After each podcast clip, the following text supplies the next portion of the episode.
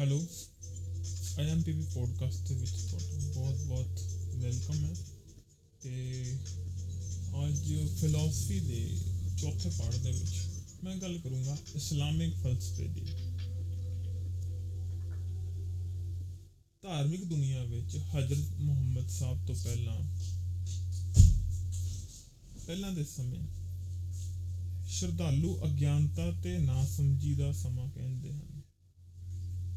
ਇਸਲਾਮੀ ਰਵਾਇਤ ਅਨੁਸਾਰ ਮੌਕੇ ਦੇ ਵਿੱਚ ਹਜ਼- ਮੱਕੇ ਦੇ ਵਿੱਚ ਹਜ਼ਰਤ ਮੁਹੰਮਦ ਸਾਹਿਬ ਦਾ ਜਨਮ ਹੋਇਆ। ਹਜ਼ਰਤ ਮੁਹੰਮਦ ਸਾਹਿਬ ਦੀ ਉਮਰ ਉਸ ਵੇਲੇ 6 ਸਾਲ ਸੀ, ਜਦੋਂ ਉਹਨਾਂ ਦੇ ਪਿਤਾ ਜੀ ਵਫਾਤ ਪਾ ਗਏ। ਇਹਨਾਂ ਦੀ ਪਾਲਣ ਪੋਸ਼ਣ ਇਹਨਾਂ ਦੇ ਦਾਦਾ ਜੀ ਨੇ ਕੀਤਾ। ਜਦੋਂ ਮੁਹੰਮਦ ਸਾਹਿਬ ਦੀ ਉਮਰ 12 ਸਾਲ ਹੋਈ, ਤਾਂ ਉਹਨਾਂ ਦਾ ਚਾਚਾ ਆਪ ਜੀ ਨੂੰ ਸੀਰੀਆ ਲੈ ਗਿਆ। ਜਿੱਥੇ ਈਸਾਈਅਤ ਦੇ ਪੋਪ ਜਾਂ ਪੈਰੋਕਾਰ ਨਾਲ ਮੁਹੰਮਦ ਸਾਹਿਬ ਦੀ ਗੱਲਬਾਤ ਸ਼ੁਰੂ ਹੋਈ। ਕਿਹਾ ਜਾਂਦਾ ਹੈ ਕਿ ਜਦੋਂ ਹਜ਼ਰਤ ਮੁਹੰਮਦ ਸਾਹਿਬ 25 ਸਾਲ ਦੇ ਹੋਏ, ਤਾਂ ਉਦੋਂ ਉਹ ਬੀਬੀ ਖਦੀਜਾ ਦੇ ਨਾਲ ਕਾਰੋਬਾਰ ਵਿੱਚ ਹੱਥ ਵਟਾ ਰਹੇ ਸਨ। ਖਦੀਜਾ ਇੱਕ ਵਿਧਵਾ ਤ੍ਰਿਮਿਤ ਸੀ। ਇਸਲਾਮਕ ਮੰਨਤ ਅਨੁਸਾਰ ਉਹ ਬਹੁਤ ਅਮੀਰ ਸੀ। ਜਦੋਂ ਮੁਹੰਮਦ ਸਾਹਿਬ ਦੀ ਉਮਰ 25 ਸਾਲ ਦੀ ਹੋਈ, ਤਾਂ ਉਹਨਾਂ ਨੇ ਖਦੀਜਾ ਨਾਲ ਸ਼ਾਦੀ ਕਰ ਲਈ। ਭਾਵੇਂ ਉਹਨਾਂ ਦੀ ਮਾਲਿਕ ਖਦੀਜਾ ਉਮਰ ਵਿੱਚ 15 ਸਾਲ ਵੱਡੀ ਸੀ, ਇਸ ਤਰ੍ਹਾਂ ਉਹ ਅਮੀਰ ਬਣ ਗਏ। ਕੁਝ ਸਮੇਂ ਬਾਅਦ ਜਦੋਂ ਗੁਫਾ ਵਿੱਚ ਸਨ ਤਾਂ ਅਚਾਨਕ ਉਹਨਾਂ ਨੂੰ ਇੱਕ ਆਵਾਜ਼ ਸੁਣੀ, ਇੱਕ ਆਕਾਸ਼ਵਾਣੀ ਹੋਈ, ਜਿਸ ਨੇ ਮੁਹੰਮਦ ਸਾਹਿਬ ਨੂੰ ਪ੍ਰੇਰਣਾ ਦਿੱਤੀ ਕਿ ਇਹ ਲਿਖਣਾ ਕਰੋ ਕਿ ਰੱਬ ਨੇ ਇਹ ਦੁਨੀਆ ਕਿਵੇਂ ਬਣਾਈ, ਹਰ ਇੱਕ ਚੀਜ਼ ਕਿਵੇਂ ਘੜੀ ਰੱਬ ਨੇ ਬੰਦਾ ਕਿਵੇਂ ਬਣਾਇਆ। ਇਸ ਇਲਾਹਮ ਵਾਲੀ ਰਾਤ ਨੂੰ ਇਸਲਾਮ ਵਿੱਚ ਸ਼ਕਤੀ ਵਾਲੀ ਰਾਤ ਕਹਿੰਦੇ ਹਨ, ਭਾਵ ਇਹ ਸੱਚਾ ਗਿਆਨ ਰੂਹਾਨੀ ਚਾਨਣ ਹੋਣ ਦੀ ਰਾਤ ਸੀ। ਇਸ ਤਰ੍ਹਾਂ ਮੁਹੰਮਦ ਸਾਹਿਬ ਨੇ ਜੋ ਉਹਨਾਂ ਨੂੰ ਅੱਲਾ ਨੇ ਆਦੇਸ਼ ਕੀਤਾ ਸੀ, ਉਹਨਾਂ ਨੂੰ ਤੁਰ ਦਰਗਾਹੋਂ ਅੱਲਾ ਦੇ ਨਾਮ ਤੇ ਸੁਨੇਹਾ ਹੋਇਆ। ਉਹ ਸਾਰਾ ਕੁਝ ਆਪਣੀ ਰਸਨਾ ਤੋਂ ਬੋਲਿਆ। ਉਹ ਇਸ ਸਮੇਂ ਨੂੰ ਵੀ ਇਤਿਹਾਸ ਤੋਂ ਪਿੱਛੇ ਵੱਲ ਲੈ ਜਾਂਦੇ ਹਨ। ਪਰ ਸਾਡਾ ਉਹਨਾਂ ਤਿੱਥਾਂ ਮਿੱਥਾਂ ਤੇ ਵਿਸ਼ਵਾਸ ਕਰਨ ਨੂੰ ਦਿਲ ਨਹੀਂ ਕਰਦਾ। ਇੱਥੇ ਅਸੀਂ ਹੋਰ ਜ਼ਿਕਰ ਕਰਨ ਯੋਗ ਨਹੀਂ ਸਮਝਦੇ। ਪਰ ਇਹ ਜ਼ਰੂਰ ਹੈ ਕਿ ਜਦੋਂ ਮੁਹੰਮਦ ਸਾਹਿਬ ਨੂੰ ਹੁਕਮ ਹੋਇਆ ਤਾਂ ਉਹਨਾਂ ਦੇ ਪੈਰੋਕਾਰਾਂ ਨੇ ਜੇ ਪੱਥਰ ਮਿਲੇ, ਪੱਥਰਾਂ ਉੱਤੇ ਲਿਖ ਲਿਆ। ਜੇ ਪੱਤੇ ਮਿਲੇ ਤਾਂ ਪੱਤਿਆਂ ਤੇ ਲਿਖ ਲਿਆ ਜਾਂ ਜ਼ਬਾਨੀ ਯਾਦ ਕਰ ਲਿਆ। ਇਸ ਤਰ੍ਹਾਂ ਉਹਨਾਂ ਸਾਰਾ ਕੁਝ ਇੱਕ ਥਾਂ ਕਰਕੇ ਬਾਅਦ ਵਿੱਚ ਕੁਰਾਨ ਬਣਾ ਦਿੱਤੀ। ਜਦੋਂ ਕੁਰਾਨ ਬਣਾਈ ਤੇ ਜਦੋਂ ਰੱਬ ਨੇ ਮੁਹੰਮਦ ਸਾਹਿਬ ਦੇ ਮੂੰਹੋਂ ਗੱਲਾਂ ਕਹਾਈਆਂ, ਉਹਦੇ ਵਿੱਚ ਸਮੇਂ ਦਾ ਇੱਕ ਇਤਿਹਾਸਕ ਅੰਤਰ ਹੈ। ਮਿਥਿਹਾਸ ਅਤੇ ਇਤਿਹਾਸ ਜਿੰਨਾ ਅੰਤਰ ਹੈ ਅਸੀਂ ਇਸ ਵਿਚਾਰ ਗੋਸ਼ਟੀ ਵਿੱਚ ਨਹੀਂ ਪਾਵਾਂਗੇ। ਉਂਝ ਇਸ ਆਕਾਸ਼ਬਾਣੀ ਦੀਆਂ ਇਸ ਆਕਾਸ਼ਬਾਣੀ ਵਿੱਚ ਨਈ ਨਵੀਂ ਕੋਈ ਗੱਲ ਨਹੀਂ ਸੀ। ਇਹ ਸਾਰੀਆਂ ਗੱਲਾਂ ਪਹਿਲਾਂ ਹੀ ਪ੍ਰਚਲਿਤ ਹੀਬਰੂ ਅਤੇ ਈਸਾਈਅਤ ਦੀਆਂ ਹੋਰ ਧਾਰਮਿਕ ਗੱਲਾਂ, ਜਿਵੇਂ ਪਰਮਾਤਮਾ ਇੱਕ ਹੈ, ਹੋਰ ਕੋਈ ਨਹੀਂ। ਕਿਆਮਤ ਦੇ ਦਿਨ ਫੈਸਲੇ ਹੋਣਗੇ। ਉਸ ਦਿਨ ਜਿਨ੍ਹਾਂ ਨੇ ਕੁਰਾਨ ਦੇ ਉਪਦੇਸ਼ਾਂ ਤੇ ਅਮਲ ਕੀਤਾ ਹੋਵੇਗਾ, ਉਹ ਬਹਿਸ਼ਤ ਨੂੰ ਜਾਣਨਗੇ ਅਤੇ ਜਿਨ੍ਹਾਂ ਨੇ ਕੁਰਾਨ ਦੇ ਹੁਕਮ ਦੀ ਪਾਲਣਾ ਨਹੀਂ ਕੀਤੀ ਹੋਵੇਗੀ, ਉਹ ਦੋਜ਼ਖ ਭਾਵ ਨਰਕ ਵਿੱਚ ਜਾਣਗੇ। ਭਾਵੇਂ ਆਪਣੀ ਗੱਲ ਨੂੰ ਸਾਰਥਕ ਬਣਾਉਣ ਲਈ ਉਹ ਮੁਹੰਮਦ ਸਾਹਿਬ ਦਾ ਜਨਮ 570 ਈਸਵੀ ਮੱਕੇ ਵਿੱਚ ਹੋਇਆ ਕਹਿੰਦੇ ਹਨ, ਪਰ ਇਸ ਤਾਰੀਖ ਦੀ ਕੋਈ ਵੀ ਲਿਖਤੀ ਜਾਂ ਇਤਿਹਾਸਕ ਸਬੂਤ ਨਹੀਂ ਮਿਲਦਾ। ਇਸ ਲਈ ਅਸੀਂ ਇਸ ਬਹਿਸ ਤੋਂ ਦੂਰ ਰਹਾਂਗੇ। ਮੁਹੰਮਦ ਸਾਹਿਬ ਮੱਕੇ ਤੇ ਬਾਅਦ ਵਿੱਚ ਮਦੀਨੇ ਚਲੇ ਗਏ। ਇਸ ਵਿੱਚ ਇਜ਼ਰਾਈਲ ਦਾ ਹਿੱਸਾ ਆਉਂਦਾ ਹੈ, ਜਿੱਥੇ ਕਿ ਮੁਹੰਮਦ ਸਾਹਿਬ ਨੇ ਯਰੂਸ਼ਲਮ ਵਿੱਚ ਰੱਬ ਦਾ ਚਿਹਰਾ ਵੇਖਿਆ। ਇਸ ਕਰਕੇ ਇਸਲਾਮ ਵਿੱਚ ਤਿੰਨ ਸ਼ਹਿਰ ਮੱਕਾ, ਮਦੀਨਾ ਤੇ ਯਰੂਸ਼ਲਮ ਪਵਿੱਤਰ ਗਿਣੇ ਜਾਂਦੇ ਹਨ। ਜਿਵੇਂ ਜਿਵੇਂ ਇਸਲਾਮ ਤੇ ਸ਼ਰਧਾਲੂ ਮੁਹੰਮਦ ਸਾਹਿਬ ਦੀ ਕਹਾਣੀ ਦੱਸਦੇ ਹਨ, ਉਸ ਅਨੁਸਾਰ ਇਹ ਧਰਤੀ ਮੱਕਾ, ਮਦੀਨਾ ਤੇ ਯਰੂਸ਼ਲਮ ਪਵਿੱਤਰ ਹਨ। ਬਾਅਦ ਵਿੱਚ ਇਤਿਹਾਸਕਾਰਾਂ ਨੇ ਇਸਲਾਮਕ ਕੈਲੰਡਰ ਬਣਾਇਆ। ਜਦੋਂ ਮੁਹੰਮਦ ਸਾਹਿਬ ਮਦੀਨੇ ਵਿੱਚ ਗਏ, ਉਸ ਦਿਨ ਨੂੰ ਮੁੱਖ ਰੱਖ ਕੇ ਇਤਿਹਾਸਕਾਰਾਂ ਨੇ ਕੈਲੰਡਰ ਬਣਾਇਆ। ਲੇਕਿਨ ਉਸ ਕੈਲੰਡਰ ਦੀ ਕੋਈ ਸਹੀ ਦਲੀਲ ਨਹੀਂ ਮਿਲਦੀ। ਕੈਲੰਡਰ ਬਣਾਉਣ ਵਾਲੇ ਇਤਿਹਾਸਕਾਰ ਵੀ ਸ਼ਾਇਦ ਇਸ ਵਿੱਚ ਸਪਸ਼ਟ ਨਹੀਂ ਹਨ। ਇੱਕ ਪਾਸੇ ਤੋਂ ਮੁਹੰਮਦ ਸਾਹਿਬ ਦੀ ਕੋਈ ਸਪਸ਼ਟ ਤਸਵੀਰ ਨਹੀਂ ਉਠਾਈ ਹੋਈ। ਇੱਕ ਪਾਸੇ ਤਾਂ ਮੁਹੰਮਦ ਸਾਹਿਬ ਦੁਨੀਆ ਦੇ ਧਾਰਮਿਕ ਆਗੂ ਤੇ ਬਹੁਤ ਹੀ ਵੱਡੇ ਰਾਜਨੀਤੀਵਾਨ, ਜਿਵੇਂ ਕਿ ਮਿਲਟਰੀ ਦਾ ਲੀਡਰ ਹੁੰਦਾ ਹੈ, ਉਵੇਂ ਮੁਹੰਮਦ ਸਾਹਿਬ ਨੂੰ ਵਿਖਾਇਆ ਗਿਆ ਹੈ। ਤੇ ਦੂਸਰੇ ਪਾਸੇ ਜਿਹੜੀਆਂ ਰਵਾਇਤਾਂ ਨੂੰ ਇਹ ਮੰਨਦੇ ਹਨ, ਉਸ ਹਿਸਾਬ ਨਾਲ ਇਹ ਵੀ ਜ਼ਿਕਰ ਕੀਤਾ ਹੋਇਆ ਹੈ ਕਿ ਆਪਣੇ ਬਸਤਰ ਆਪ ਸਿਉਣ ਵਾਲੇ ਤੇ ਬਹੁਤ ਸਾਦ ਮੁਰਾਦ ਜੀਵਨ ਗੁਜ਼ਾਰਨ ਵਾਲੇ, ਮਿੱਟੀ ਦੇ ਬਣੇ ਘਰ ਵਿੱਚ ਰਹਿਣ ਵਾਲੇ ਇੱਕ ਸਧਾਰਨ ਪੁਰਖ ਸੀ। ਉਹਨਾਂ ਦੀਆਂ ਕਈ ਪਤਨੀਆਂ ਤੇ ਬਹੁਤ ਸਾਰੇ ਬੱਚੇ ਸਨ। ਇਸ ਤਰ੍ਹਾਂ ਇੱਕ ਸਧਾਰਨ ਪੁਰਖ ਦੇ ਰੂਪ ਵਿੱਚ ਵੀ ਪੇਸ਼ ਕਰਦੇ ਹਨ। ਮੁਹੰਮਦ ਸਾਹਿਬ ਦੀ ਜਿਹੜੀ ਸੋਚ ਸੀ, ਯਹੂਦੀ ਤੇ ਈਸਾਈਅਤ ਵਾਲੀ ਗੱਲਾਂ ਹੀ ਸਨ। ਪਰ ਇਹ ਮੰਨਦੇ ਹਨ ਕਿ ਹਜ਼ਰਤ ਮੁਹੰਮਦ ਸਾਹਿਬ ਦੀ ਆਖਰੀ ਪੈ- ਪੈਗੰਬਰ ਹਨ। ਬਾਅਦ ਵਿੱਚ ਦੁਨੀਆ ਵਿੱਚ ਕੋਈ ਪੈਗੰਬਰ ਨਹੀਂ ਹੋਇਆ ਅਤੇ ਨਾ ਹੀ ਹੋਵੇਗਾ। ਉਂਝ ਇਸਲਾਮ ਤੇ ਸ਼ਰਧਾਲੂ ਯਿਸੂ ਮਸੀਹ ਨੂੰ ਵੀ ਪੈਗੰਬਰ ਜ਼ਰੂਰ ਮੰਨਦੇ ਹਨ। ਯਿਸੂ ਮਸੀਹ ਦਾ ਨਾਮ ਵੀ ਪਾਕ ਕੁਰਾਨ ਵਿੱਚ ਆਉਂਦਾ ਹੈ।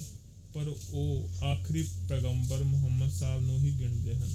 ਈਸਾਈਅਤ ਅਤੇ ਯਹੂਦੀਅਤ ਵਿੱਚ ਯਿਸੂ ਮਸੀਹ ਨੂੰ ਪਰਮਾਤਮਾ ਦਾ ਪੁੱਤਰ ਧਰਤੀ ਤੇ ਆਇਆ ਕਹਿੰਦੇ ਹਨ ਜਿਸ ਨੇ ਧਰਤੀ ਵਸਾਈ ਹੈ, ਕਿਆਮਤ ਵਾਲੇ ਦਿਨ ਫੈਸਲੇ ਹੋਣਗੇ। ਇਹਨਾਂ ਦੀਆਂ ਗੱਲਾਂ ਤੋਂ ਮਿਲਦੀਆਂ ਹਨ, ਪਰ ਇਹ ਕਹਿੰਦੇ ਵੀ ਹਨ ਕਿ ਯਕੀਨ ਵੀ ਕਰਦੇ ਹਨ ਕਿ ਮੁਹੰਮਦ ਸਾਹਿਬ ਤੋਂ ਵੱਡਾ ਕੋਈ ਪੈਗੰਬਰ ਨਹੀਂ, ਨਾ ਹੀ ਹੋ ਸਕਦਾ। ਉਹਨਾਂ ਨੂੰ ਦੂਸਰਾ ਤੋਂ ਵਧੀਆ ਦਿਖਾਉਣ ਲਈ ਇਸ ਤਰ੍ਹਾਂ ਦੇ ਦ- ਦਲੀਲਾਂ ਦਿੱਤੀਆਂ। ਫਿਲਿਪ ਨੇ ਜਿਹੜੀ ਆਪਣੀ ਕਿਤਾਬ ਅਰਬ ਦੇ ਲੋਕਾਂ ਦਾ ਇਤਿਹਾਸ ਲਿਖੀ, ਉਸ ਵਿੱਚ ਕਈ ਖੁਲਾਸੇ ਕੀਤੇ ਹਨ। ਉਸ ਵਿੱਚੋਂ ਕਈ ਗੱਲਾਂ ਸਾਹਮਣੇ ਆਈਆਂ। ਜੇਕਰ ਫਿਲਿਪ ਦੀ ਪੁਸਤਕ ਅਰਬਾਂ ਦਾ ਇਤਿਹਾਸ ਗੌਰ ਨਾਲ ਵੇਖੀਏ ਤਾਂ ਇਸ ਤੋਂ ਅੰਦਾਜ਼ਾ ਅਸੀਂ ਲਗਾ ਸਕਦੇ ਹਾਂ ਕਿ ਇਤਿਹਾਸਕ ਤੌਰ ਤੇ ਕਿਹੜੀ ਗੱਲ ਸੱਚ ਹੈ ਤੇ ਕਿਹੜੀਆਂ ਕਹਾਣੀਆਂ ਬਣਾਈਆਂ ਗਈਆਂ ਹਨ। ਲੇਕਿਨ ਫਿਲਿਪ ਨੇ ਪੁਰਾਤਨ ਕਥਾ ਕਹਾਣੀਆਂ ਤੇ ਬਹੁਤ ਸਾਰੀਆਂ ਗੱਲਾਂ ਲਿਖੀਆਂ। ਇਸ ਤੋਂ ਪਹਿਲਾਂ ਬਹੁਤ ਘੱਟ ਮਿਲਦੀਆਂ ਹਨ। ਇਹ 20ਵੀਂ ਸਦੀ ਦੀਆਂ ਗੱਲਾਂ ਹਨ। ਇਸਲਾਮ ਦੇ ਸ਼ਰਧਾਲੂਆਂ ਨੇ ਤਾਂ ਇੱਥੇ ਖਤਮ ਗੱਲ ਖਤਮ ਕਰ ਦਿੱਤੀ ਕਿ ਇਸ ਤੋਂ ਮਗਰੋਂ ਕੁਝ ਹੋ ਹੀ ਨਹੀਂ ਸਕਦਾ। ਬਸ ਇੱਕ ਤਰ੍ਹਾਂ ਦਾ ਜਿੰਦਰਾ ਲਗਾ ਦਿੱਤਾ। ਇਸ ਕੱਟੜਤਾ ਨੇ ਉਸ ਨੂੰ ਈਸਾਈਅਤ ਵੱਲ ਨਾਲੋਂ ਵੱਖਰੇ ਕਰ ਦਿੱਤਾ। ਵੈਸੇ ਸਾਰੀਆਂ ਦੀਆਂ ਸਾਰੀਆਂ ਗੱਲਾਂ ਈਸਾਈਅਤ ਨਾਲ ਮਿਲਦੀਆਂ ਹਨ। ਇਬਰਾਹਿਮ ਕਹੋ ਜਾਂ ਇਬਰਾਹਿਮ ਇਬਰਾਹਿਮ ਕਹੋ ਜਾਂ ਅਬਰਾਹਮ, ਇੱਕ ਹੀ ਗੱਲ ਹੈ। ਜਿਹੜਾ ਇਸ ਤਰ੍ਹਾਂ ਵਿਸ਼ਵਾਸ ਨਾ ਕਰੇ, ਮੁਹੰਮਦ ਸਾਹਿਬ ਦਾ ਉਪਦੇਸ਼ ਨਾ ਮੰਨੇ, ਉਹਨਾਂ ਦੀ ਗੱਲ ਨਾ ਮੰਨੇ, ਉਹ ਕਾਫਰ ਹੈ। ਉਸ ਨੂੰ ਸਜ਼ਾ ਦੇ ਦਿਓ। ਇਸ ਤਰ੍ਹਾਂ ਜੋ ਬਹੁਤ ਜ਼ਿਆਦਾ ਸਖਤ ਐਲਾਨ ਕੀਤੇ ਗਏ, ਇਹਨਾਂ ਨਾਲ ਹਜ਼ਰਤ ਮੁਹੰਮਦ ਸਾਹਿਬ ਦੀ ਦੁਨੀਆ ਵਿੱਚ ਸਭ ਤੋਂ ਜ਼ਿਆਦਾ ਮਸ਼ਹੂਰ ਸ਼ਖਸੀਅਤ ਸ਼ਖਸੀਅਤ ਨੂੰ ਸੀਮਤ ਕਰ ਦਿੱਤਾ ਗਿਆ। ਜਿਵੇਂ ਜਿਵੇਂ ਲੋਕਾਂ ਨੂੰ ਗਿਆਨ ਆਉਂਦਾ, ਗਿਆਤੇ ਆਕਾਸ਼ਬਾਣੀ ਵੀ ਹੋਰ ਆਉਂਦੀ ਗਈ, ਉਵੇਂ ਉਵੇਂ ਇਹ ਪ੍ਰਭਾਵ ਘਟਦਾ ਗਿਆ। ਪਿਆਰ ਜਾਂ ਸਹਿਜ ਜਾਂ ਸ਼ਾਂਤੀ ਨਾਲ ਇਹਨਾਂ ਵਿੱਚ ਚੱਲਣ ਵਾਲੀ ਕੋਈ ਗੱਲ ਨਹੀਂ ਸੀ। ਕੁਰਾਨ ਤਾਂ ਰੱਬ ਦੇ ਬੋਲ ਹਨ। ਰੱਬ ਨੇ ਮੁਹੰਮਦ ਸਾਹਿਬ ਦਾ ਮੂੰਹ ਹੀ ਵਰਤਿਆ ਹੈ। ਇਹ ਅੰਤਮ ਹੈ, ਇਸ ਅੱਗੇ ਝੁਕਣਾ ਹੈ। ਇਹ ਰੱਬ ਦੀ ਰਜ਼ਾ ਹੈ। ਇਹਦੀ ਰਜ਼ਾ ਵਿੱਚ ਰਹਿਣਾ ਹੈ। ਨਹੀਂ ਤਾਂ ਤੁਹਾਡਾ ਹਸ਼ਰ ਮਾੜਾ ਹੋਵੇਗਾ। ਸਜ਼ਾਵਾਂ ਮਿਲ ਗਈਆਂ। ਉਹਨਾਂ ਦੇ ਇਤਿਹਾਸ ਅਨੁਸਾਰ 63 ਸਾਲ ਦੀ ਉਮਰ ਵਿੱਚ 633 ਈਸਵੀ ਵਿੱਚ ਮੁਹੰਮਦ ਸਾਹਿਬ ਵਫਾਤ ਪਾ ਗਏ। ਅਬੂ ਬੱਕਰ ਨੇ ਸੋਚਿਆ ਕਿ ਕੁਰਾਨ ਦੀਆਂ ਯਾਦਾਂ ਨੇ ਤਾਂ ਖਤਮ ਹੋ ਜਾਣਾ ਹੈ। ਕੁਰਾਨ ਦੇ ਇਹ ਬੋਲ ਖਤਮ ਹੋ ਜਾਣਗੇ। ਤਾਂ ਅਬੂ ਬੱਕਰ ਨੇ ਇਹ ਇਕੱਠੀਆਂ ਕਰਨੀਆਂ ਸ਼ੁਰੂ ਕਰ ਦਿੱਤੀਆਂ। ਉਸਨੇ ਪੱਥਰਾਂ, ਪੱਤਿਆਂ ਤੇ ਹੱਡੀਆਂ ਤੇ ਲਿਖੀਆਂ ਹੋਈਆਂ ਤੇ ਇਹਨਾਂ ਖਿਲਰੀਆਂ ਚੀਜ਼ਾਂ ਨੂੰ ਇਕੱਤਰ ਕਰਕੇ ਮੁਹੰਮਦ ਸਾਹਿਬ ਦੇ ਬਾਅਦ ਵਿੱਚ ਲਿਖਿਆ। ਇਤਿਹਾਸਕਾਰ ਤਾਂ ਇਹ ਲਿਖਦੇ ਹਨ ਕਿ 11ਵੀਂ ਸਦੀ ਦੇ ਵਿੱਚ ਕੁਰਾਨ ਦੇ 114 ਅਧਿਆਏ ਸੰਗ੍ਰਹਿ ਕੀਤੇ ਗਏ ਹਨ। ਭਾਵੇਂ ਇਸਲਾਮ ਵਿੱਚ ਅਰਬੀ ਭਾਸ਼ਾ ਨੂੰ ਰੱਬ ਦੀ ਭਾਸ਼ਾ ਜਾਂ ਮੁਹੰਮਦ ਸਾਹਿਬ ਦੀ ਭਾਸ਼ਾ ਕਹਿੰਦੇ ਹਨ ਜਾਂ ਐਡਮ ਈਵ ਦੀ ਭਾਸ਼ਾ, ਜੋ ਮਰਜ਼ੀ ਗਿਣੀ ਜਾਈਏ, ਪਰ ਅਰਬੀ ਭਾਸ਼ਾ 18ਵੀਂ ਸਦੀ ਦੇ ਵਿੱਚ ਜਾ ਕੇ ਹੋਂਦ ਵਿੱਚ ਆਈ ਹੈ। 18ਵੀਂ ਸਦੀ ਤੋਂ ਬਾਅਦ ਦੀਆਂ ਕਿਤਾਬਾਂ ਵਿੱਚ ਹੀ ਇਸ ਭਾਸ਼ਾ ਬਾਰੇ ਸਾਰਥਕ ਰੂਪ ਵਿੱਚ ਸਬੂਤ ਮਿਲਦਾ ਹੈ। ਇਸ ਤੋਂ ਪਹਿਲਾਂ 7ਵੀਂ ਤੋਂ 11ਵੀਂ ਸਦੀ ਦੀਆਂ ਕੇਵਲ ਗੱਲਾਂ ਹੀ ਹਨ। ਜਿੰਨਾ ਕਿਸੇ ਦਾ ਦਿਲ ਕਰਦਾ ਹੈ ਉਹਨਾਂ ਯਕੀਨ ਕਰ ਸਕਦਾ ਹੈ। ਮੇਰੇ ਵਾਂਗ ਜਿਸ ਦਾ ਮਨ ਦਿਲ ਦਿਲ ਮੰਨਣ ਨੂੰ ਨਹੀਂ ਹੁੰਦਾ ਉਹ ਨਾ ਮੰਨੇ, ਇਸ ਵਿੱਚ ਦੁਬਿਧਾ ਵਾਲੀ ਕੋਈ ਚੀਜ਼ ਨਹੀਂ ਹੈ। ਇਸ ਵਿੱਚ ਬਹਿਸ ਕਰਨ ਵਾਲੀ ਵੀ ਕੋਈ ਗੱਲ ਨਹੀਂ ਹੈ। ਰਾਜਨੀਤਿਕ ਤੌਰ ਤੇ ਕਈ ਗੱਲਾਂ ਅਜਿਹੀਆਂ ਘੜੀਆਂ ਤੇ ਬਣਾਈਆਂ ਹਨ ਜਿਨ੍ਹਾਂ ਵੱਲ ਜਾਣਾ ਨਹੀਂ ਚਾਹੀਦਾ ਤੇ ਨਾ ਹੀ ਕੋਈ ਫਾਇਦਾ ਹੈ। ਜਿਵੇਂ ਅੱਜ ਕੱਲ ਯੂਰੋਸ਼ਲਮ ਨੂੰ ਇਤਿਹਾਸ, ਇਸਲਾਮ ਵਾਲੇ ਬਹੁਤ ਵੱਡਾ ਧਾਰਮਿਕ ਸਥਾਨ ਮੰਨਦੇ ਹਨ ਤੇ ਆਪਸ ਵਿੱਚ ਲੜੀ ਜਾਂਦੇ ਹਨ। ਯੂਰੋਸ਼ਲਮ ਨੂੰ ਇਜ਼ਰਾਈਲ ਵਾਸਤੇ ਕਹਿੰਦੇ ਹਨ, ਪਰ ਕੁਰਾਨ ਵਿੱਚ ਯੂਰੋਸ਼ਲਮ ਦਾ ਕੋਈ ਵੀ ਜ਼ਿਕਰ ਨਹੀਂ ਮਿਲਦਾ। ਇਸਲਾਮ ਦਾ ਇੱਕ ਹੋਰ ਫ਼ਰਕ ਈਸਾਈਅਤ ਤੇ ਯਹੂਦੀਅਤ ਨਾਲ ਹੈ, ਖਾਸ ਕਰਕੇ ਈਸਾਈਅਤ ਨਾਲ। ਇਹ ਜੋ ਯੂਨਾਨੀ ਸਾਹਿਤ ਜਾਂ ਇਤਿਹਾਸ ਮਿਥਿਹਾਸ ਹੈ ਉਸ ਨਾਲੋਂ ਇਸਲਾਮ ਭਾਰਤੀ ਸਿਧਾਂਤਾਂ ਦੇ ਹਿਸਾਬ ਨਾਲ ਸਿੰਧ ਹਿੰਦ ਜਿਸ ਨੂੰ ਕਹਿੰਦੇ ਹਨ, ਭਾਰਤ ਨਾਲ ਜ਼ਿਆਦਾ ਸੰਬੰਧਿਤ ਹੈ। ਇੱਧਰ ਈਸਾਈਅਤ ਨਾਲ ਪੱਛਮ ਨਾਲੋਂ ਘੱਟ ਹੈ। ਬ੍ਰਹਮ ਸੂਤਰਾਂ ਆਦਿ ਗੱਲਾਂ ਇਸਲਾਮ ਨੇ ਹਿੰਦੂ ਮਤ ਜਾਂ ਭਾਰਤੀ ਧਾਰਮਿਕ ਪਿਛੋਕੜ ਦੇ ਸਿਧਾਂਤਾਂ ਦੇ ਅਧੀਨ ਵਿੱਚੋਂ ਲਈਆਂ ਹਨ। ਕੋਈ ਹੋਰ ਉਦਾਹਰਨਾਂ ਵੀ ਮਿਲਦੀਆਂ ਹਨ। ਭਾਰਤੀ ਮੂਲ ਦੇ ਕਈ ਹੋਰ ਪੁਰਾਤਨ ਗ੍ਰੰਥਾਂ ਵਿੱਚ ਕਿਸੇ ਨੇ ਨੰਬਰ ਨਹੀਂ ਲਿਖੇ। ਅੱਖਰਾਂ ਵਿੱਚ ਹੀ ਗਿਣਤੀ ਲਿਖੀ ਸੀ। ਇਹੀ ਤਾਂ 11ਵੀਂ 12ਵੀਂ ਸਦੀ ਵਿੱਚ ਵੀ ਕਿਤੇ ਲਿਖਿਆ ਨਹੀਂ, ਕਿਤੇ ਲਿਖਿਆ ਨਹੀਂ ਮਿਲਦਾ। 16ਵੀਂ ਸਦੀ ਵਿੱਚ ਜਾ ਕੇ 1 2 ਨੰਬਰ ਸ਼ੁਰੂ ਹੋਏ। ਇਹ ਵੀ ਇੱਕ ਦਲੀਲ ਨਾਲ ਸੋਚਣ ਵਾਲੀ ਗੱਲ ਹੈ। ਇਹ ਨੰਬਰਿੰਗ 11ਵੀਂ ਤੇ 12ਵੀਂ ਸਦੀ ਵਿੱਚ ਨਹੀਂ ਸੀ। ਇਸ ਤੋਂ ਪਹਿਲੇ ਦੀਆਂ ਜਿਹੜੀਆਂ ਹਿਸਾਬ ਕਿਤਾਬ ਦੀਆਂ ਗੱਲਾਂ ਦੱਸਦੇ ਹਨ ਜਾਂ ਕਈ ਸਦੀਆਂ ਹੋਰ ਲਾ ਲੈਂਦੇ ਹਨ, ਇਸ ਬਾਰੇ ਗੰਭੀਰਤਾ ਨਾਲ ਸੋਚਣ ਦੀ ਲੋੜ ਨਹੀਂ। ਬਸ਼ਰਤੇ ਕਿ ਸਾਨੂੰ ਕਿਸੇ ਗੱਲ ਨੂੰ ਕੋਖਣ ਦੀ ਹੀ ਬਹੁਤ ਜ਼ਿਆਦਾ ਜ਼ਰੂਰਤ ਹੈ। ਬਿਨਾਂ ਫੈਸਲਾ ਕੀਤੇ ਹੀ ਪਿਛਾਂ ਨੂੰ ਤੁਰ ਜਾਣਾ ਬਹੁਤ ਸਿਆਣੀ ਗੱਲ ਨਹੀਂ ਹੈ। ਅਸਲ ਦੇ ਵਿੱਚ ਅਲਜਬਰੇ ਦੀ ਪਹਿਲੀ ਸਹੀ ਕ੍ਰਿਤ 20ਵੀਂ ਸਦੀ ਦੌਰਾਨ ਟਰਕੀ ਵਿੱਚੋਂ ਮਿਲਦੀ ਹੈ। ਅਸੀਂ ਇਸ ਨੂੰ ਇੰਨਾ ਕੁ ਸਮਝੀਏ ਜਿੰਨੀ ਕੁ ਸਾਨੂੰ ਲੋੜ ਹੈ। ਸਾਡੇ ਹਿਸਾਬ ਨਾਲ ਹਜ਼ਾਰਾਂ ਸਾਲ ਪਿੱਛੇ ਜਾ ਕੇ ਪੁਰਾਣੀਆਂ ਕਬਰਾਂ ਪੁੱਟ ਕੇ ਅਸੀਂ ਕੀ ਮਹਾਨਤਾ ਬਣਾਵਾਂਗੇ? ਉਹ ਕਾਦੀ ਮਹਾਨਤਾ ਹੋਵੇਗੀ ਜੇ ਅਸੀਂ ਹੋਰ ਭੁਲੇਖਿਆਂ ਵਿੱਚ ਪਈ ਜਾਵਾਂਗੇ? ਇਹ ਕੋਈ ਵੱਡਾ ਯੋਗਦਾਨ ਨਹੀਂ ਗਿਣਿਆ ਜਾਣਾ ਚਾਹੀਦਾ। ਜੇ ਅਸੀਂ ਨੰਬਰਾਂ ਤੇ ਲਿਖਤਾਂ ਕਦੋਂ ਮਿਲੀਆਂ, ਜੇ ਇਹਨਾਂ ਦੀ ਸਾਰਥਕਤਾ ਵੱਲ ਜਾਈਏ, ਜੇ ਅਸੀਂ ਪਲੇਟੋ ਦੀ ਥਿਊਰੀ ਆਫ ਆਈਡੀਆਜ਼ ਵੱਲ ਆਈਏ ਜਾਂ ਅਰਸਤੂ ਦੇ ਹਿਸਾਬ ਕਿਤਾਬ ਵੇਖੀਏ, ਤਾਂ ਇਹਨਾਂ ਦੀਆਂ ਤਰੀਖਾਂ ਦੇ ਵਿੱਚ ਗੁਆਚਣ ਦਾ ਬਹੁਤ ਵੱਡ- ਐਡਾ ਲਾਭ ਨਹੀਂ ਹੈ। ਅਰਸਤੂ ਅਤੇ ਪਲੇਟੋ ਦੇ ਖਿਲਾਫ ਜਾਂ ਖਿਆਲ ਉਹਨਾਂ ਦੀਆਂ ਥਿਉਰੀਆਂ ਰਾਵਾਂ ਦੀ ਤਰ੍ਹਾਂ ਅਤੇ ਹੋਰ ਜਿਹੜੇ ਬਹੁਤ ਵੱਡੇ ਫਿਲਾਸਫਰ ਹੋਏ ਹਨ ਵੱਡੇ ਵੱਡੇ ਵਿਦਵਾਨ ਤੇ ઋષਿ ਮੁਨੀ ਪੈਦਾ ਹੋਏ ਹਨ ਉਹਨਾਂ ਦੀਆਂ ਰਾਵਾਂ ਮਗਰ ਲੱਗ ਜਾਣਾ ਵੀ ਕੋਈ ਠੀਕ ਨਹੀਂ ਹੈ ਇਹ ਸਾਡੀ ਕੋਈ ਦੇਣ ਨਹੀਂ ਹੋਵੇਗੀ।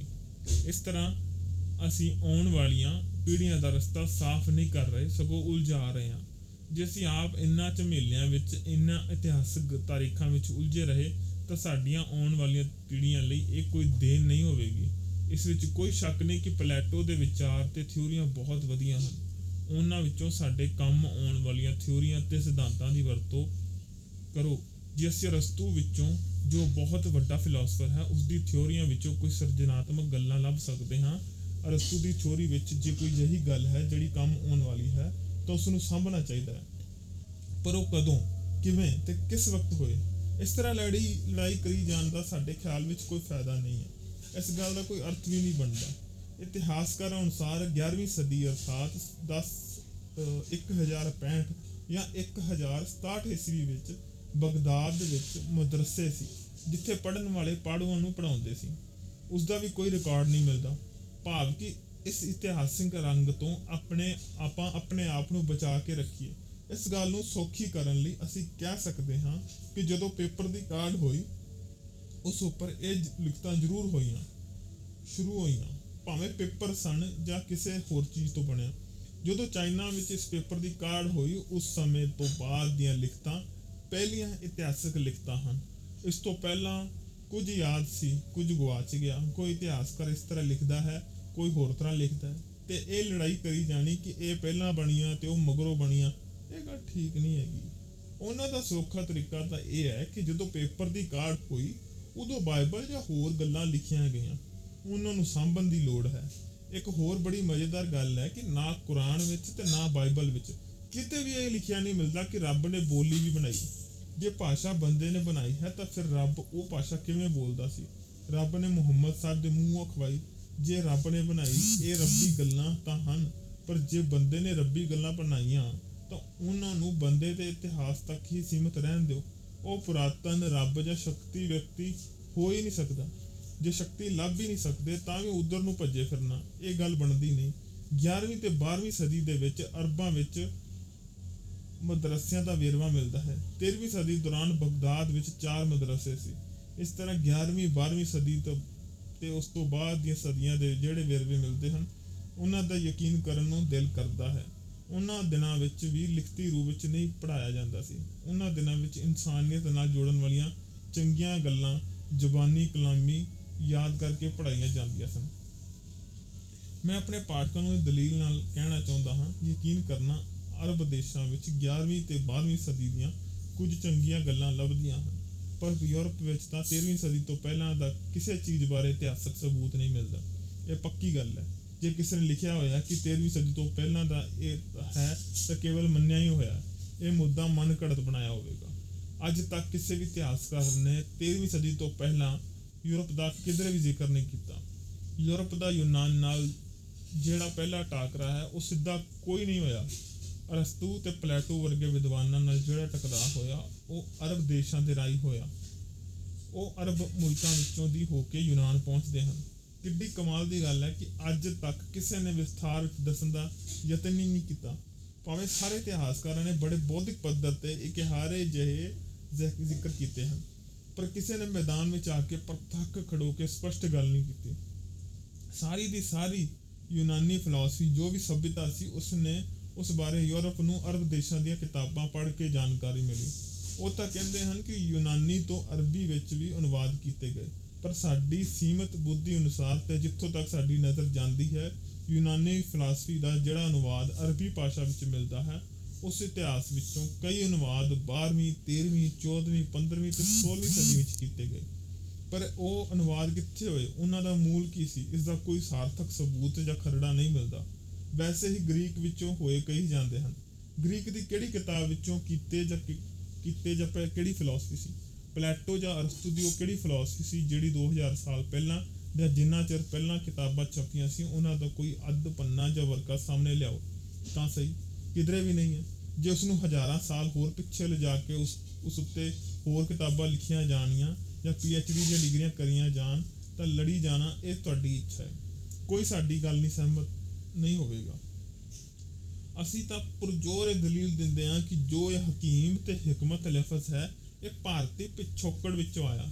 ਉਸ ਤੋਂ ਬਾਅਦ ਇਹ ਅਰਬ ਦੇਸ਼ਾਂ ਵਿੱਚ ਗਿਆ, ਦਵਾ ਦਾਰੂ ਨਾਲ ਜਾਂ ਜਿਹੜੇ ਮਰਜ਼ੀ ਜੜੀ ਬੁੱਟੀ ਨਾਲ ਇਸ ਨੂੰ ਜੋੜੀ ਜਾਵੋ। ਐਲੋਪੈਥੀ ਜਾਂ ਆਯੁਰਵੈਦਿਕ, ਕੁਝ ਵੀ ਹੈ, ਪਰ ਸਭ ਤੋਂ ਪਹਿਲੇ ਡਾਕਟਰ ਨੂੰ ਹਕੀਮ ਕਹਿੰਦੇ ਸੀ। ਪੱਛਮੀ ਦੇਸ਼ਾਂ ਵਿੱਚ ਇਹ ਹਕੀਮ ਲਫ਼ਜ਼ ਅਰਬ ਦੇਸ਼ਾਂ ਵਿੱਚੋਂ ਆਇਆ। ਅਰਬ ਦੇਸ਼ਾਂ ਵਿੱਚੋਂ ਇਸ ਲਫ਼ਜ਼ ਭਾਰਤੀ ਪਿਛੋਕੜਾਂ ਵਿੱਚੋਂ ਆਇਆ। ਮੁੱਕਦੀ ਗੱਲ ਹੈ ਕਿ ਯੂਰਪ ਨੇ ਖਾਸ ਕਰ ਗ੍ਰੀਕ ਨੇ ਇਸਲਾਮ ਨੂੰ ਕੁਝ ਨਹੀਂ ਦਿੱਤਾ। ਹੋਇਆ, ਖੋਇਆ ਜ਼ਰੂਰ। ਮੈਸੇਡੋਨਿਕ ਲੋਕ, ਅਰਬੀ ਲੋਕ, ਅਰਬੀ ਫਲਸਫੇ, ਅਰਬੀ ਸਿਧਾਂਤ, ਅਰਬੀ ਅਧਿਆਤਮਵਾਦ, ਹਰ ਤਰ੍ਹਾਂ ਗ੍ਰੀਕ ਸਭਿਅਤਾ ਨਾਲ ਪੁਰਾਣਾ ਹੈ। ਸੰਸਕ੍ਰਿਤ ਤਾਂ ਹੈ ਸੀ, ਪਰ ਅਰਬੀ ਭਾਸ਼ਾ ਨਾਲੋਂ ਯੂਰਪ ਦੀ ਹਰ ਭਾਸ਼ਾ ਅਤੇ ਸਾਰੇ ਦਾ ਸਾਰਾ ਸੱਭਿਆਚਾਰ ਬਹੁਤ ਬਾਅਦ ਹੋਂਦ ਵਿੱਚ ਆਇਆ।